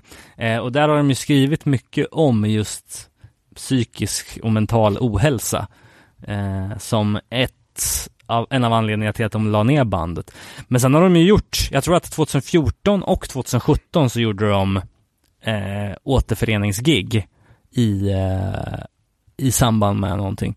Eh, så det känns ändå som att det kanske finns en, ett sug Ja, men fortfarande. det står att de, är, att de är currently active. Jaha, Och om man tänker alltså, det här är ett Baltimore-band som vi sa, men att de i princip var, vad jag vet, typ först i den, alltså den nuvarande vågen av Baltimore hardcore. Mm, Med, alltså Trapped Under Ice kom ju strax efteråt och där sen blev Turnstyle och, ja, och så vidare, att de var, de var jävligt, ja men eh, kanske en viktig del för att hela den eh, grejen skulle komma igång och bli precis Baltimore hardcore. Eh, kul eh, så side note till det här. Eh, skivan omslag, det är tecknat omslag med folk som, är som är hängda i ett träd. Som mörkt. Eh, om ni kommer ihåg gamla bandet Pale Horse. ja, Eh, de hade ju en tröja med folk som var hängda i ett träd. Så inverterat foto. Eh, ser ut som någon gammal lynchbild. ja, Eh, och så stod jag och kollade på den här tröjan. Det var det är så här, snygg Pale Horse-logga på framsidan med, med typ en smutsig variant av old school typ snittet. Baksidan med den här bilden då. Jag var lite skeptisk för att de hade liksom klippt in kuvert framför skreven på de här mm, Alltså det var liksom censur- censurerat med ditritade kuvert.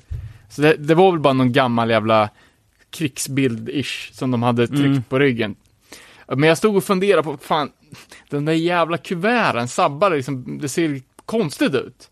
Så hör man Pale Horse merch-personer bara, eh, bara, they are not black. Som om jag får fundera på huruvida jag kunde ha en t-shirt med hängda svart. bara, they're not black. Så jag drog överslätande över halsen. shit. När var det du köpte den här t-shirten då? Var det på... Spelar inte Paylors här mycket? Ja, ja, men det var väl de här åren, 2006 eller någonting, Mm. jag vet inte. De, ja, de, Jag de, tror att han som har gjort det här omslaget är han som har gjort American Nightmare-loggan. Och Okej. som gjorde en miljard sådana här omslag samtidigt. Precis, Dave eller vad fan heter han? Ja, Dave Heck. Nej, Eh, Han heter Linus någonting. precis. Gar, Garcis kanske. Så kanske det är. Men nej, fan, jag tyckte speciellt den här korta låten var ju bra. Annars är inte riktigt såld. Jag Nej. såld, jag har inte lyssnat på det här bandet. Men eh, två demos, två föllisar och fyra sjuor med olika låtar. Ja, Mestadels på Bridge 9. Och sen den här kompan då, med blandad skåpmat. och jag tycker man hör lite då och då att eh, de tas upp. Eh, I alla fall jag som följer hardcore-boarden på Reddit. Ehm, så kommer de upp lite då och då. De har ju allt som allt fortfarande typ runt 5000 lyssnare i månaden på Spotify. Så att vem vet, det kanske Ja, blir... det är en- enormt. Enormt. Vad får man för det? ja, 70 spänn. kanske. 7 Nej, spänn. tokig. Du får betala. Men, men det är ju, eh, det är ju liksom i den här vevan av, som du sa, Dead Swans, More than Life is War, Killing the Dream. Ja, Blacklisten. ja, Det kanske är lite tidigare också. ja. Det är Men, ett jävla bra band. ja det är jä- jävligt stabilt faktiskt. Eh, men, ja, Ja, jag tycker, tycker, det var, tycker det var nice också. Värt att kolla in. Vi har ju som sagt en playlist med alla de här banden som vi har tagit upp här nu på min lista som vi kommer länka ut, eh, kanske i våran eftersnacksgrupp. Eh, vad det lider. Skulle kunna göra det innan avsnittet också så kan folk pre-lyssna. Ja, men då går ni in på våran eftersnacksgrupp. Kan kolla på det det här faller ju eftersom när någon hör det här så har, då är avsnittet ute. Ja, Just det. Men vi lägger upp den. Den ligger där redan. Ja. Som ni märkte i veckan så låg vi upp den. precis. Ja men bra räddat, bra räddat. eh, så ja, det var kul att återbesöka lite gamla klassiker och det här är ju andra gången, vad fan, det var ju något avsnitt 70-60 någonting som vi gjorde min black metal-period, så att nu har vi väl ändå exhaustat allt vad eh, min musiksmak heter. Eh, kanske inte helt och hållet då Har vi eftersom... gjort din eller? Var inte Det- tanken det- att vi skulle det göra väl som, varsin? Det är väl bara alla andra avsnitt när jag kommer. Tja grabbar, nu ska vi göra det här. Ja men eh, du och jag snackade ju en del också i vårat eh, emo-avsnitt David, som vi gjorde själva när vi snackade Get Up Kids och lite sånt där. Då var vi inne lite på dina favoriter. Eh, men det kanske finns, det finns någon anledning att återkomma till den gamla skåpmaten. Jag kommer ju eh, nu på lördag återkomma till min gamla skåpmat när jag gästar Döda katten. Eh, får se hur det går. Eh, I övrigt, vi planerar någonting asfett till Halloween. Eh, håll utkik. Eh, tills dess, är det någon som har några avslutande ord innan vi stänger butiken? Tack som vanligt för att ni lyssnar. Kul eh, att sitta här runt bordet igen. Känns som att det blev jävligt roligt. Jag Ja, verkligen. Hela tiden, typ. Verkligen. Nu är höstsäsongen igång. Nu är vi tillbaka på full kareta och kan förhoppningsvis samla... Det finns inget roligare än att prata musik. Nej men verkligen, och nu kan vi förhoppningsvis samla upp eh, lite av de här idéerna som blev coronakörda i våras. Eh, så att eh, vi återkommer till det. Eh, under tiden så får ni jättegärna gå in och följa oss på Instagram, där heter vi att nerepanol. Ni kan alltid mejla feedback till nerepanol.gmail.com och gå in på Facebook eftersnacksgruppen nere på noll podcast eftersnack. Där är det bra tryck. Eller den vanliga nere på noll Facebooken. Går också bra. Det går också bra. Så eh, håll utkik. Eh, vi säger tack och hej till nästa gång.